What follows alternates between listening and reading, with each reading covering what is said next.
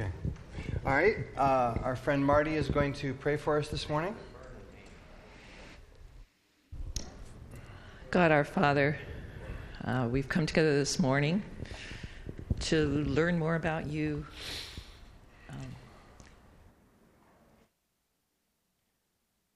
we ask that you would uh, bless John David Geib and bless our conversation.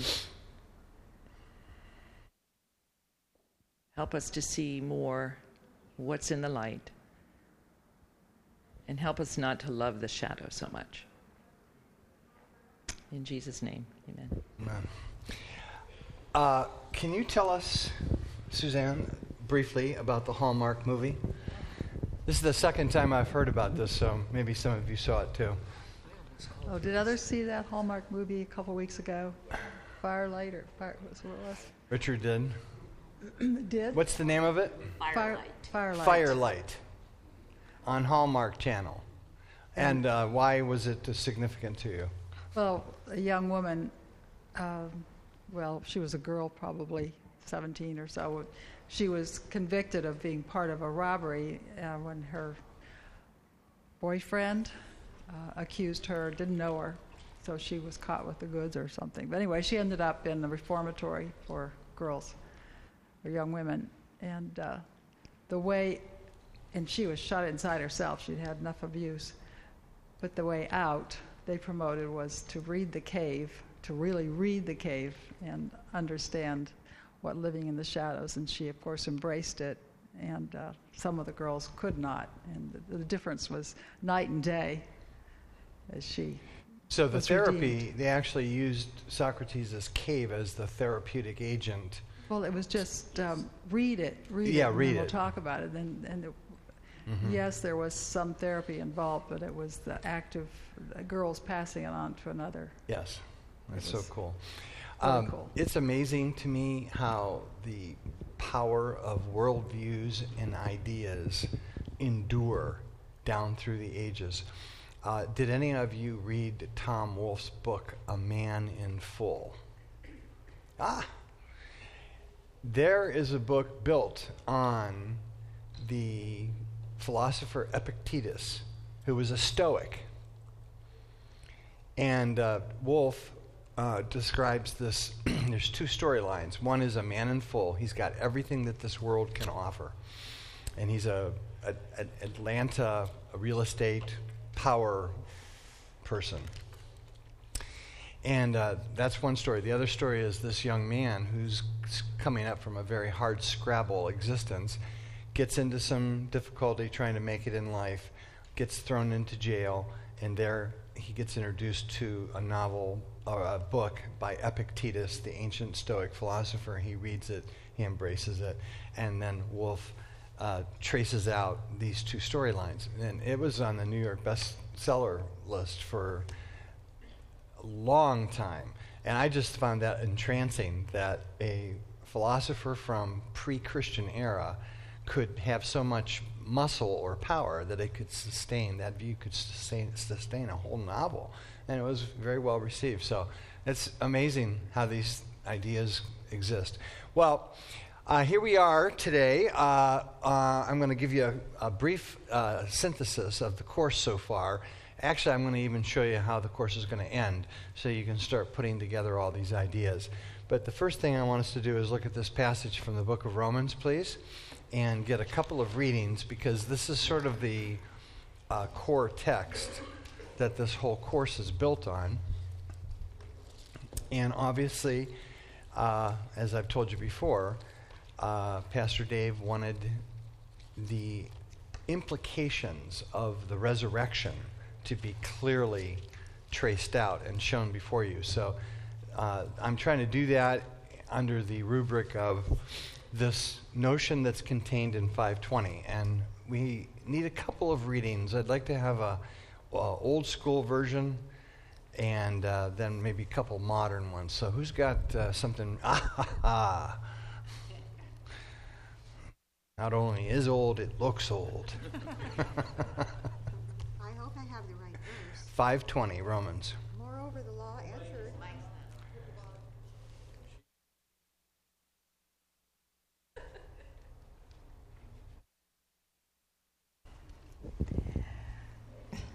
Moreover, the law entered that the offense might abound. But where sin abounded, grace did much more abound. Okay, grace did much more abound. He's making a comparative statement. Uh, what is he comparing? Sin and grace. And uh, he's tracing out the history of the human race and uh, descending from our original parents, sin abounded. That's a general rubric that you could say about the history of the human race. But he compares that with the era of grace, and he makes a comparative statement. And he said, uh, grace that comes through Christ much more abounds. It's greater than the consequences or sin that has been brought into the world. This is an astonishing statement. Now, who's got a modern translation? Oh, brilliant. That's awesome. Um, Phillips' translation. Now we find that the law keeps slipping into the picture to point the vast extent of sin. Yet, though sin is shown to be wide and deep, thank God his grace is wider and deeper still. Caught the uh, spirit of the text perfectly. God's grace is wider and deeper still. Okay, um, that sounds pretty good right there. Uh, it literally in Greek is a composite word, and the first part of it is where we get hyper. So when we talk about kids that are hyper, uh, what are we referring to? Too much and beyond, you know, out of control. Uh, I don't think Paul means to suggest that God's grace is out of control. He's comparing the hyper, the beyond, is comparing the consequences of sin with the consequences of grace. And the point is very simple and direct. Grace is more powerful and abounds and is greater than all of the sin that has been brought into the world from the beginning of time until the end of time. God's grace in Christ is greater than that. Now, does that does that feel right to you in your lived experience? Does it feel like God's grace is far abounding the sin that's in the world? Or does it seem like sin is more prominent? Sin is more sin is more prominent, but if you think about people that are just uh, awful, who suddenly see the light and become uh, real Christians, I mean, that happens. Yes, and it does. I, I, that's impressive. Well, I can't think of his name right now, but the guy that uh, wrote the Amazing Grace and that tra- slave trader, I mean, John he was Newton. about as evil as you could get. Newton. Uh, well, yes, also, and Chuck Colson just passed away uh, recently, right? And uh, he, he was, he was uh, Richard Nixon's uh, uh, chief attorney, his personal attorney. Uh, he wasn't an attorney general, but he was Nixon's guy, attorney guy. And Colson was on record as having said that if my president told me to do something and my grandmother stood in the way to do it, I would easily trample my grandmother to do whatever my president told me to do. Uh, Colson was a stone cold Marine, you know, and he was all government, Nixon, do whatever my country tells me to do, and wound up doing a lot of stuff that, by his own admission, was illegal and then in the process of being caught and sentenced, he read C.S. Lewis's book, Mere Christianity. And when he got to the section on pride, the chapter on pride, boom, the Holy Spirit just blew open his head and he saw himself and he became a Christian. And of course, at that time, because of the, you remember this well, the uh, anti Nixon, the hatred, the vituperation that American population poured out on those guys was just awful. And then here's Colson uh, t- t- declaring to the world, I've been uh, born a second time, I'm in Christ. And the initial reaction was what? Jailhouse conversion, the ultimate slick, uh, well, what they used to call uh, uh, Richard Nixon. What was the Tricky Dick? It was another trick, and and then it turned out well that was in uh, I think '76, and then he lived for the next quarter of a century as a staunch, uh, ultimate Christian who revolutionized the ministry of jail jail ministry in the United States of America. It's outstanding. So he'd be a 20, 20th century person that we could point to and say, but how about the how about the rest of you? You can find examples in which it seems like this works out, but he's making a bigger claim. He's saying that in the world at large, God's grace is way more powerful and has overcome and is beyond the consequences of sin. How does it? How does it? Yes, sir. Does grace mean forgiveness here? It's implied, yes. It's um, and we we could go with your flow and try to define grace here for a minute if you want. When Paul is using this term grace, in as it is attached to Christ, what does he mean? And it does have the sense of forgiveness. That's part of it. You're uh, in the grace of Christ through His death on the cross. Our sins are nailed to His cross. They're taken from us and put on Him on the cross. They're removed from us. That's part of God's grace. I had a kid in a Sunday school class one time that described it this way Mercy was not getting the punishment you deserved, and grace was getting the prize you didn't deserve. Oh, okay, they turned it positive.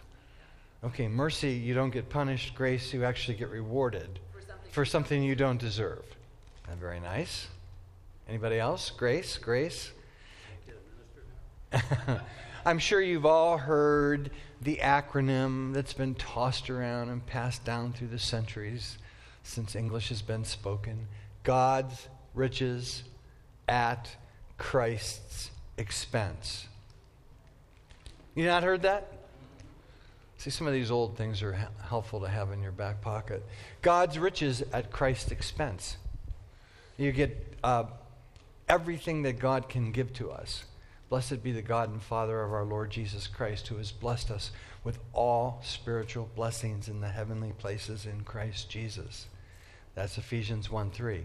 We have been blessed with all spiritual blessings. Nothing has been excluded. It's all been given to us in Christ. There's nothing more God can give.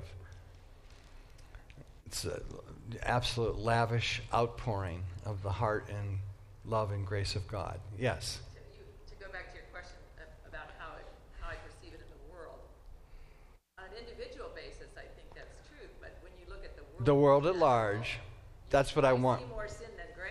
That's what I want you to respond to talk to me about. Because he's, he's making not, he's not saying this is applicable merely to individuals. He's saying that in the world in large, which is what we're trying to do in this course, is put together how God's been working in the world down through the centuries. He's saying God's grace triumphs and is more powerful than the law of sin. Now, somebody else, yes.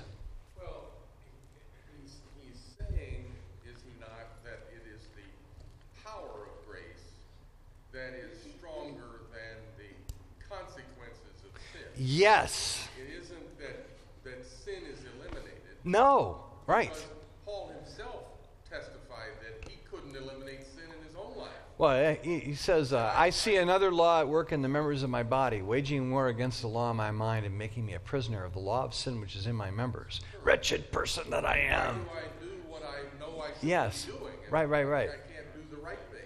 Right. sometimes, even though I know what the right thing is.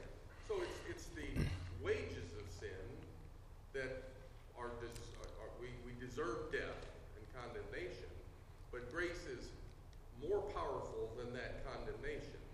Isn't that Paul's point? Yes. Uh, and then there's the forensic part, the judicial part, the fact that we get justified by faith and God declares us righteous. Then there's the other component of the Christian life, which is the progressive realization of the holiness that you have as a result of being united with Christ. That's sanctification. And he's claiming that Christ's grace is stronger than sin inside of us, too. Because, you know, you alluded to Romans 7 when he describes this is the way I am when I'm caught in sin. or when I'm letting sin reign inside of me. I see another law at work in the members of my body. It's waging war against the law of my mind.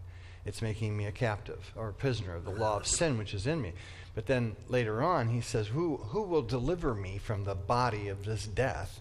And he answers the question I thank God through Jesus Christ our Lord.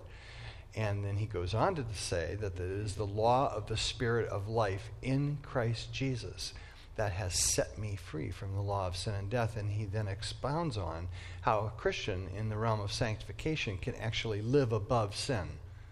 And, uh, you know, and Christians argue about how far can you live above it and can you ever be completely free and total and absolute sanctification and blah, blah, blah. We don't need to argue about that. He simply says it's not just forensically or legally that the righteousness of Christ is given to us. It's, Christ is actually given to us in a living sense, and we become like him progressively over time. Now, yes, John. Is it fair for, for me to presume to call Christ a heretic? Here's what I mean. No, it's not, but go ahead. Here's what I mean. Um, imagine Christ as a judge. Before him is the guy who did 9/11. And Christ looks at him and says, "Neither do I, Joe. So go and sin no more, and let's walk through." You imagine how this every country, over almost every country on our side in the world would explode with rage. How many of us say, Yeah, I forgive you, but I won't forget? Christ is talking about, is he not?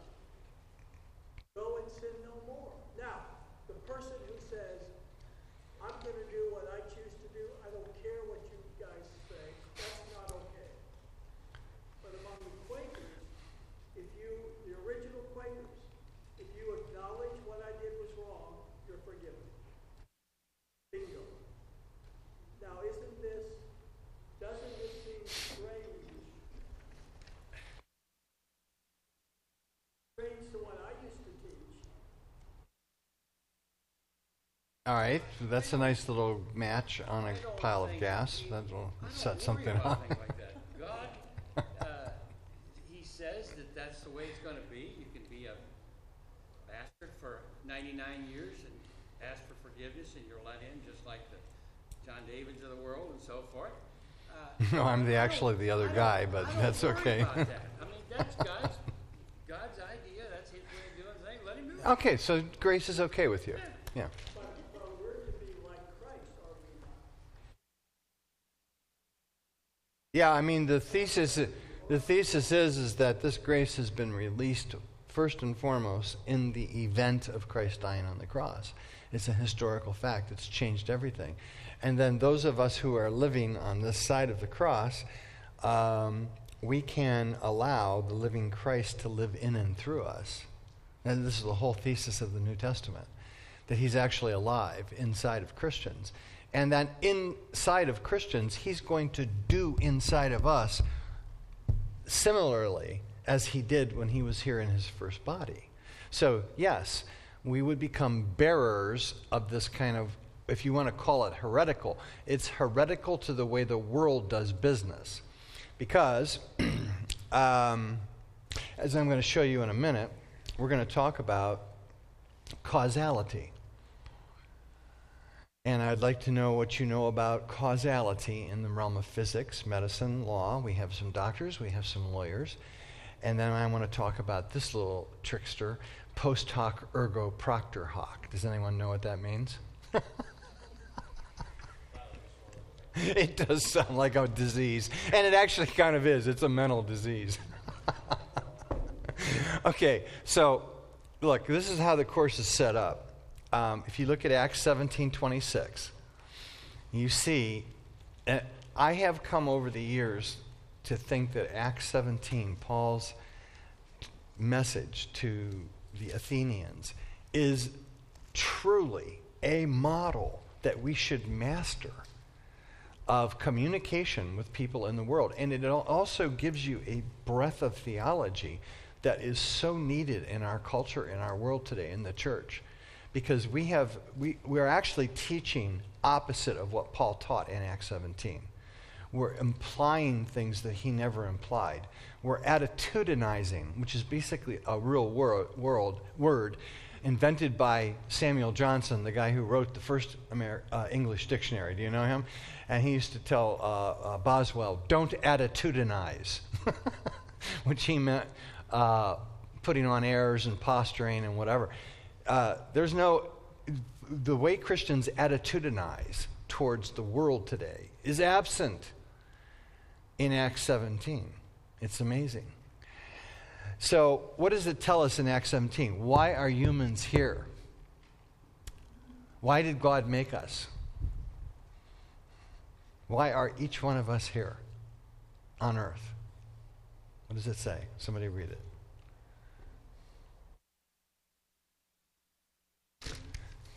What are we reading? 1726, Acts.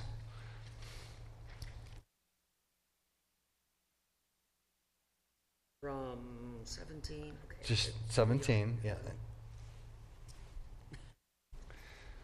You know, you have to be talented to teach at this church, I'm telling you. I can read loud, I'm a teacher. From one man he made every nation of men that they should inhabit the whole earth, and he determined the times set for them and the exact places where they should live. God did this so that men would seek him and perhaps reach out for him and find him, though he is not far from each one of us. Okay? So, why were humans made? To search for God, to and grope. That's the Greek word, to grope after God, to seek after God.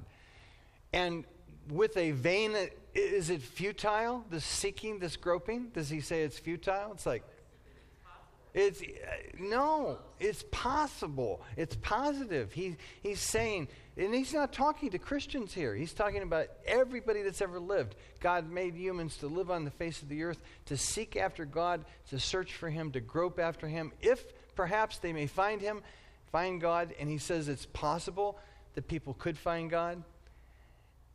That's an amazing attitude to have that you're honoring all of the people that are searching. Now, you might not agree with all of them in the ways they did it, but they were searching for God. And Paul acknowledges that. Now, of course, when you get to the heart of the course, I introduced you last week to this notion from C.S. Lewis and J.R.R. Tolkien that myth became fact.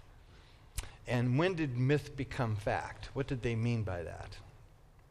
myth became fact because this they regarded this whole period this was the era of myth of religion of stuff people created to explain reality uh, the, Eleusinian cave or the Eleusinian mysteries and the Socratic cave are two primal Western illustrations of this groping and seeking. And it's very high stuff. Yes, Suzanne. This is, the myth became fact, is the incarnation. The incarnation, and, and that implies everything. Like German theologians would call this the Christ event. It's not just, it's everything that the incarnation implies. God becoming a human, God and this God man taking the sins of the world onto himself, this God man rising from the dead in victory over sin and death, this God man announcing, because he has authority, because he's conquered death, that we are now in the age of grace. The whole shebang is implied in this myth became fact, because myth became fact. Well, what was the myth of the Eleu- Eleusinians? What, what was their. Uh, that the woman went to hell to rescue her daughter. Demeter and, and Persephone, and the little grain, and the planting, and the dying, and the releasing, and the harvesting.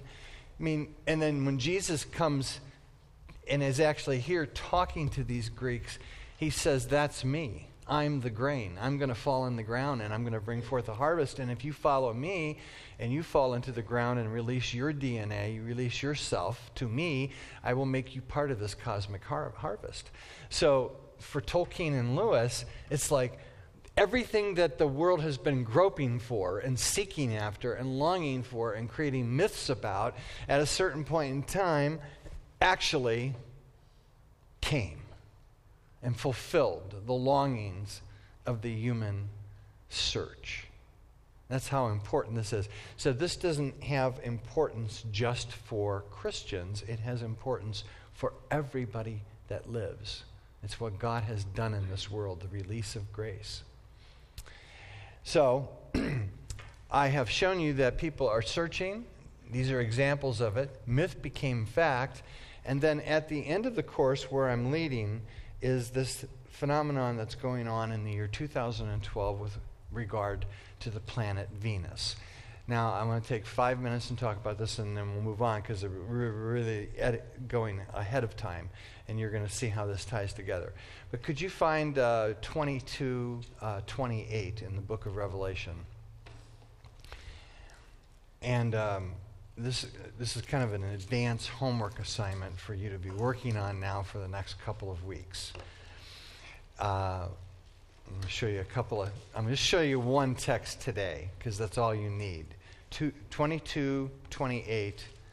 Uh, there is no 22, 28. I can't get this separated, John. Uh, I, I actually need a text here. Um, I'm sorry, 22, 16. Sorry. It's 228 is the other one. That's why I got confused. 22, 16. Hold on one second. Let's read it. And then what does it say? Who, who, who will read it? Go. For it is I, Jesus, who sent my name to you with this testimony for the churches. I am Ruth and the descendant of David, bright morning star. I am the bright morning star. What's the bright morning star? Venus. Venus. So Jesus said, I am Venus. That's what he meant. Now, what are the other I am statements that you can think of that Jesus uses in the Bible? I am the way, the truth, and the life. I am the Son of God. I am the Good Shepherd. I am the vine, and you are the branches. I am. John set his whole gospel up on the I am sayings of Christ. I am the bread. I am the resurrection. I am the door. I am the light. I am the vine. I am the good shepherd. Over and over. And it climaxes in John 8 when he says, when they say to him, uh, Abraham, uh, you know, was, they were contesting about Jesus' claim that Abraham saw his day. And he says, You're not even 50. How could Abraham have seen your day? And the master says, Before Abraham was, I am. That's heresy. Now he's claiming to be the great I am, which is God's way of talking to Moses in Exodus 3. Who shall I say sent me? you just tell them, the I am sent you, and they'll, they'll, they'll hear that. So Jesus is now claiming to be the I am. Well, these I am sayings are very prominent in the Bible. So now, but have you ever heard a sermon, ever, a teaching, ever, on I am Venus? Why? Because Venus was a Roman.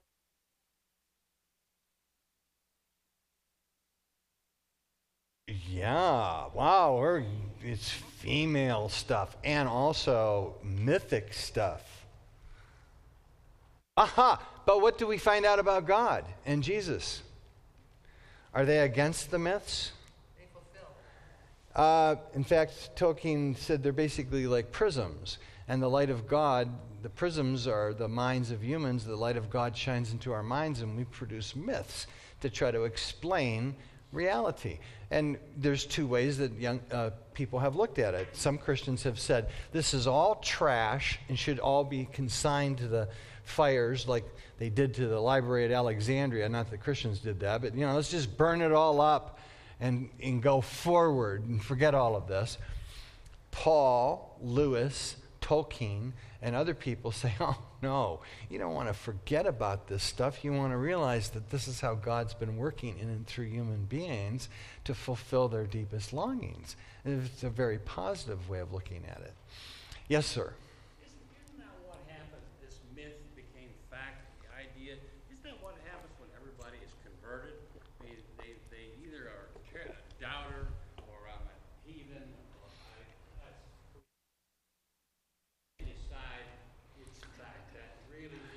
Yes. Uh, you can go and, and talk. We could go to the mall. Hey, did anybody go to the mall? Are you serious? I, I, that's how I go to the mall. I always go to the mall that way. yes, you could. We can have it. Let's have a mall experience. Let's go to the mall together. I'll show you how to do it as a uh, cosmic Christian. okay, well, yeah, I mean, people, uh, if you went to the mall today and interviewed 100 people, you'd find X amount of people that would say, oh, Christianity, that's just like another myth. It's just something that people believe. It, it makes sense of, of, life for them, but it's not true. They would be like C.S. Lewis, who told Tolkien, yeah, the myths are beautiful, but they're lies breathed through silver. That's what Lewis told Tolkien. They're lies. They're pretty lies. And Tolkien said, No, they're not lies. And he turned it on its head and said, These are the glimmers of God's light being reflected and refracted through the human mind. And if you dig through them, you find the kernel, the essence, the quiddity of them. And then when you find the quiddity of them and take them over here to Jesus, you, you see what? They fit. So it, some people have even gone so far as to say that all of this stuff is essentially for the Gentiles what the Older Testament was for the Jews. Think about that. What was the Older Testament? Dropped into the Jewish people. Uh, by the way, look, look at the dates here. The law was given to the Jews in around 1445 BCE. The Eleusinian mysteries started in 1600 BCE. So when Moses, 150 years before Moses was receiving the Torah at Mount Sinai, the Greeks were engaging in their mysteries. But when you unpack the essence of the Older Testament and unpack the essence of the Eleusinian mysteries, you get the same ultimate answer. They are all pointing to Christ if you know how to have the eyes to look for them. Yes, Suzanne.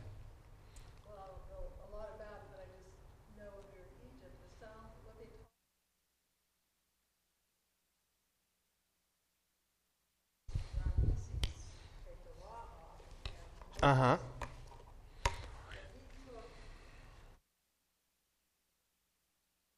Of course he did.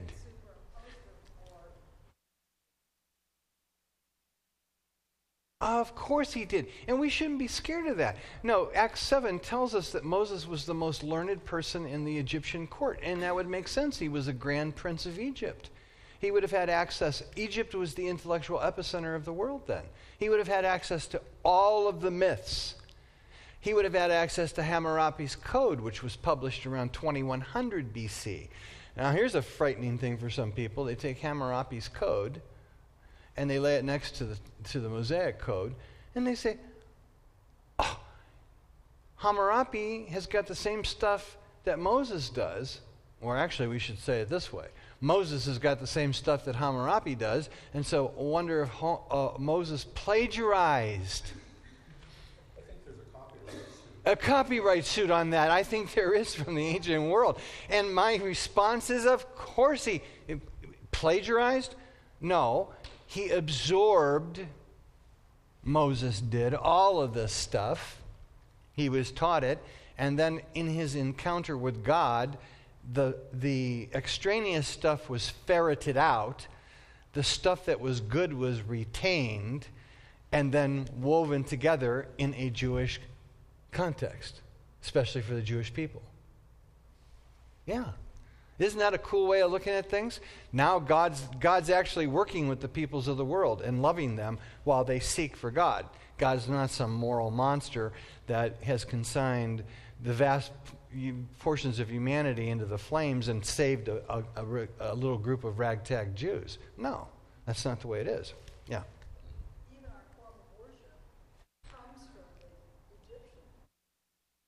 We have so much stuff that we have brought from these peoples. It's amazing. And we now have what we've done is take all these rich treasures and they've been incorporated in many ways into the Christian faith. And, when, and you, if you read atheistic literature or agnostic literature, they make a huge deal out of this. Look at how much Christianity borrowed. Look at all this stuff that was prior to Christianity. This is obviously just a, a rehash done by a bunch of uh, first century Jewish people. Really? Well, that's you can look at it that way. And if that's true, then what is true for us here today? If we're reading a bunch of rehashed myths done by a bunch of Jews in the first century surrounding a person named Yeshua, then what's true for us? We're rehashing them, and we're deep into shadows. We're basically in a cult, and we're breathing lies. We're believing lies breathed through silver. I mean, it's pretty daunting. Or flip it, and we've been blessed to have the gift given to us of myth become fact, and we now have the ultimate source of the light given to us not because we're cooler than them, but because of grace. And now, instead of discrediting all of these people in their searching, we should be honoring them as we take forward the best of what they gave to us in Christ. Well, now we get to the end of the course, and Jesus says he's Venus. Now, what's unique about 2012? Anyone know? It is not going to be until 2117, which would mean most of us will be uh, in the presence of the Lord by that time. It will not be until 2117 that Venus is as bright again as she is this year. On uh, June 5th, she's going to hit 4.9 star magnitude. On July 5th, she's going to configure with uh, the moon in a spectacular display. Uh, on June 5th, she'll be so bright she'll be seen across the entire North American continent at the same time. Um, it's going to be a stunning rest of the year for Venus. Now, uh, if does, is God sovereign? Uh, remember, he said God determined the times and the places where all humans would live. Uh, does God ever use the stars in the heavens to, in the Bible ever to convey uh, veridical, accurate information to humans? When, when does God do that? Star of Bethlehem.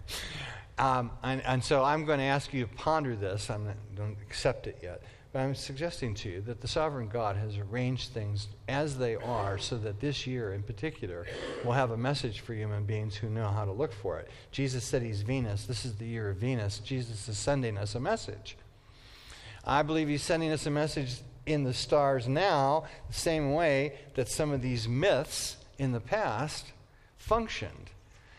All we need is some people who understand what God's doing and point people to that end. For, for example, I know you'll think I'm crazy, but we are having a huge Venus party at Congress Lake this summer, comprised of uh, people from Brookside and Congress Lake, and we're going out on the lake in boats where we will have our study. Anybody that would like to come, you're welcome. Uh, nothing bad will happen. We'll just go out onto the lake and we will study the Venus literature while we look at her.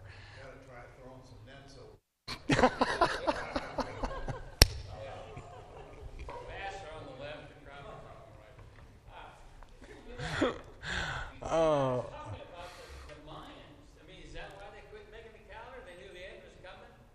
Well, the Mayans would be an example of people that took seriously the study of astrology and astronomy and knew that the, the, they could read and understand what the stars were telling them to a certain extent. Now, some of their worldview stuff, I don't know if it's true, but it was, a, it was a functional calendar, and that's pretty cool. I bet, I bet none of us could sit down and make a calendar that works as well as that out of our head. so that's what it was. All right, now let's talk about causality briefly. Uh, give me a, a, law in physics that shows, you know, that ex- explains. For every action, there is an equal opposite reaction. It's the first law of physics. It's causality. Stuff always, something always causes something else to move. Uh, causality in medicine.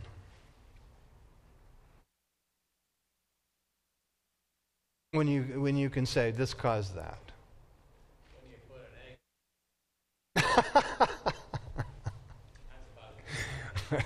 okay, okay. We now know that. By the way, I mean, like in the Middle Ages, people thought that they believed in this theory called the homunculus.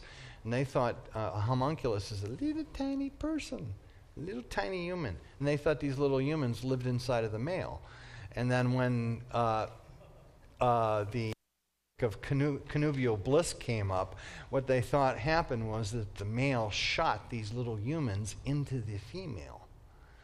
And that's how babies came to be. That was called the homunculus theory. Well, now we found out what? Uh, well, I, no, we found out reality is a lot more complicated. 23, 23 makes 46. That's how humans come to be. Uh, causality in law.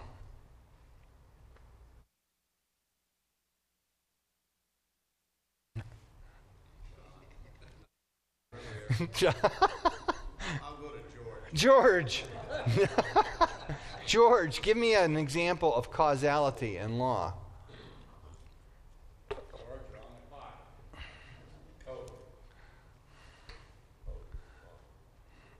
Something you say this can be proven to have caused that. Isn't that what law does? I mean, isn't that what you do a lot of times in law cases? You're trying to prove that one thing caused another.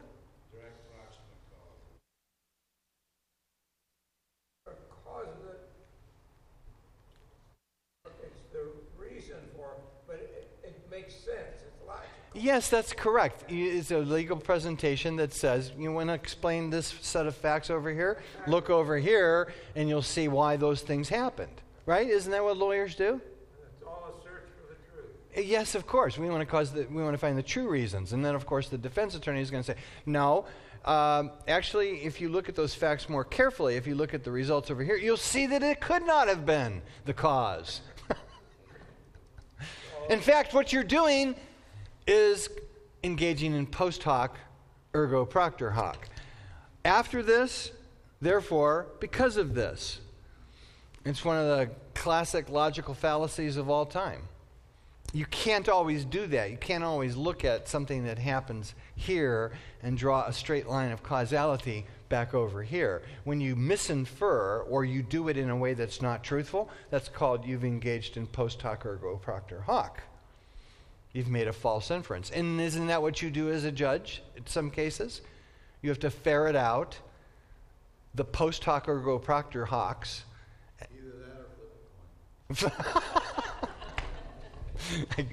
That's awesome. I'll be back with my decision in a second.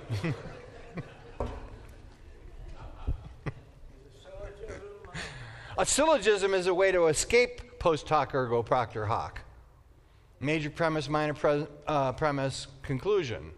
Ergo, this is a correct conclusion. You should look at it and it should be self evident. But if it's not, then you engaged in post hoc ergo propter hoc. All right, now, we see that physics, medicine, law, everything in life. If your car goes, you go out to your car today and start it up and it doesn't start, then you're going to say what? Something's wrong with my car. Something cause, is causing my car not to start. That happens to mine on occasion because when they put the new battery in, they didn't. Somebody messed up and didn't put a second nut on the terminal, and so it kind of gets loose sometimes. So on occasion, I'll start my car and it won't start because the nut has worked loose. So I got to jump out, get my wrench out, tighten the thing back up, and eventually get a new nut. that causes this. Don't make any jokes on that either. now, what's grace? This is the law, this is the world of causality. What, what's different about grace? It, it breaks the law. Is there, can you think of a piece of literature in which the tension between the law or the causality of things, that this leads to that, that there are consequences for everything, and that they have to be taken seriously because if you don't, that's denying reality. It is not living according to the way things are. Can you think of a character in literature that exemplifies that to the max, and then another character that's pitted against that character to show the uh, reality of grace? Can you think of any classic piece of literature that does this? Okay. There's one where, where both sides are displayed. Uh, I think Dickens' Christmas Carol. Okay, great. Scrooge. Brilliant. Physics and law. Awesome. And then he's met with the grace of a life change. Okay, great. That's that's a good one. Yes. John?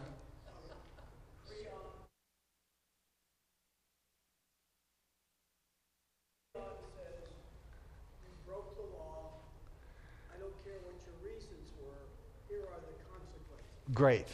And Antigone says, I couldn't care less what the law is, I'm gonna do what's right. And it ends Awesome. Great. Uh, how about another one that's more recent? That's ancient. Recent times, fairly recent, modern. Les Miserables. Oh, you've got to get the new movie. Have you seen the new movie with um, uh, Liam Neeson and um, who's the uh, oh, Uma Thurman?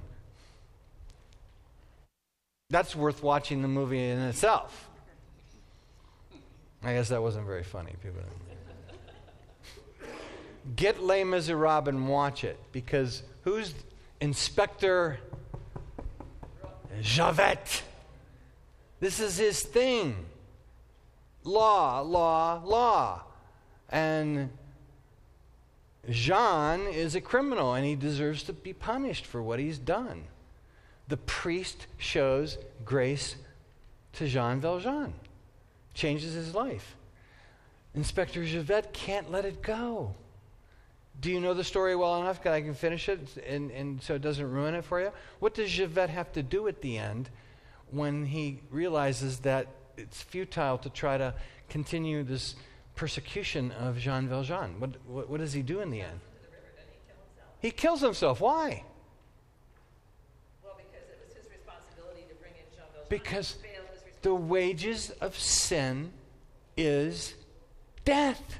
Somebody's got to die for these crimes. And if I he couldn't bring himself any longer to, to do it to Jean Valjean because Jean Valjean showed him grace. Because Jean Valjean had a gun up to his head at a certain point and was told by the revolutionaries, blow this scum away.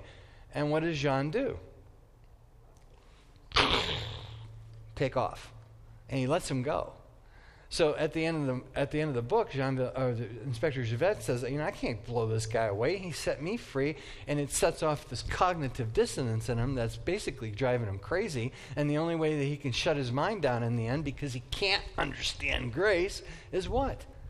He puts the cuffs on himself, locks them, and falls into the river, kills himself. Justice was served in his mind. Really? And of course, then Jean Valjean walks away. You got to get the movie because it's so cool. Because he walks down the boulevard and all the birds fly up and he's free. Ah, it's so cool. Um, this is our problem. We live in a world that has trained us to view everything from the causality mode, and then all of a sudden, God drops into our nice little prim universe and says, What? that, that is no longer relevant information for you. I mean, you can, it's low level, it's, it's basic, but grace is now what? Hype, hyperabounding. You're now in a new dimension, Christians. You are in a new moral universe. You are in the universe of grace. Causality is no longer relevant to you.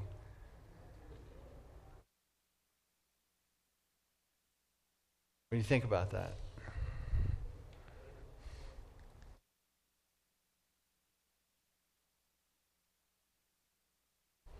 Well, it is because we still are under the law, and, and if we do something wrong, we're going to get punished.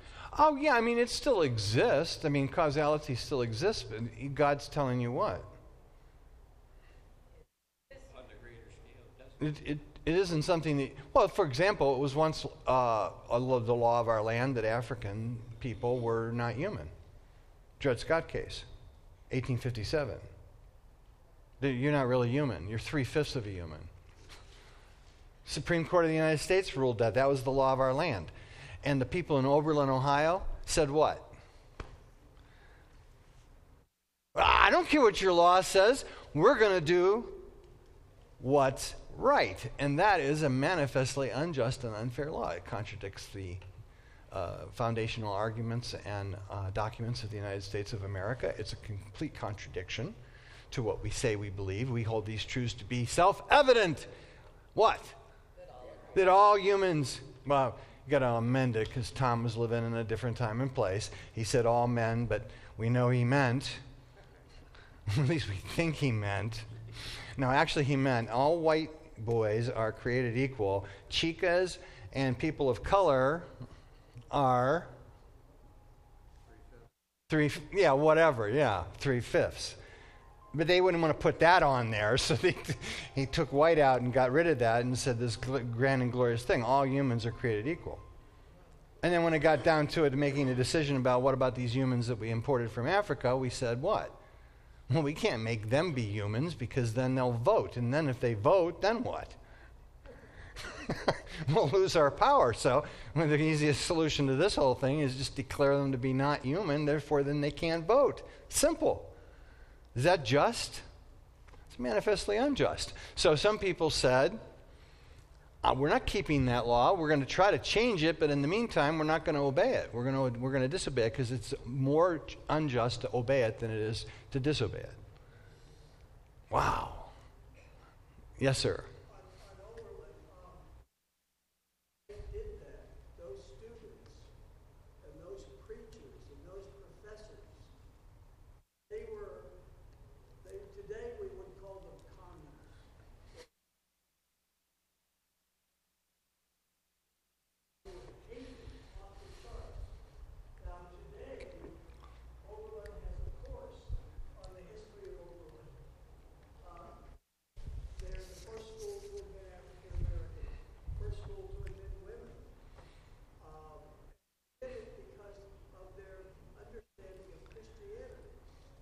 Yes, they did. It was blatantly Christocentric. They said, they looked at Galatians 3 that it said, In Christ Jesus there is neither Jew nor Gentile, slave or free, male nor female, but you're all one in Christ Jesus. And they said, okay, we're in the age of grace. If that's true, if we're all one in Christ, then we're going to start living that way. That means then we're going to make any distinctions any longer between somebody's ethnicity or gender. And they actually began to live that way. And they were hated. Yeah. So these are just you know little examples. So um, this is an overview of the course today. I thought we had to do this so that we could really synthesize everything. Uh, you have an assignment for this week, which is to read this little. Um, this is an adaptation that I did of Romans five. What I try to do is weave Mary into it and Mary and Eve also into it. And uh, so, if you would continue reading in Romans 5 and 1 Corinthians 15, as your assignment said, and read this along with it. Next week, when we get together, I want to show you this reality now of the race of Adam and the race of Christ. There are two human races now in existence. One is descended from Adam only the other is descended from Adam and then incorporated into Christ. There are two human races right now on earth. And Paul in Romans 5 and 1 Corinthians 15 traces out the implications of those comparisons and asks us to say, which race am I part of? Am I part of the Adamic race or am I part of the Christian race? Some of you are looking at me very oddly, but if you read Romans 5 and 1 Corinthians 15, you'll see that he makes this case. You can't help being part of the Adamic race because as a human you were born that way, but you can choose to join the Christian race with Christ as its head. And that's what, of course, Romans 5 and 1 Corinthians 15 are designed to do, is to motivate you to join the second race. So when we get together next time, that's what we will do. So have a great day, great service, great weekend. You want to say one more thing? Yes.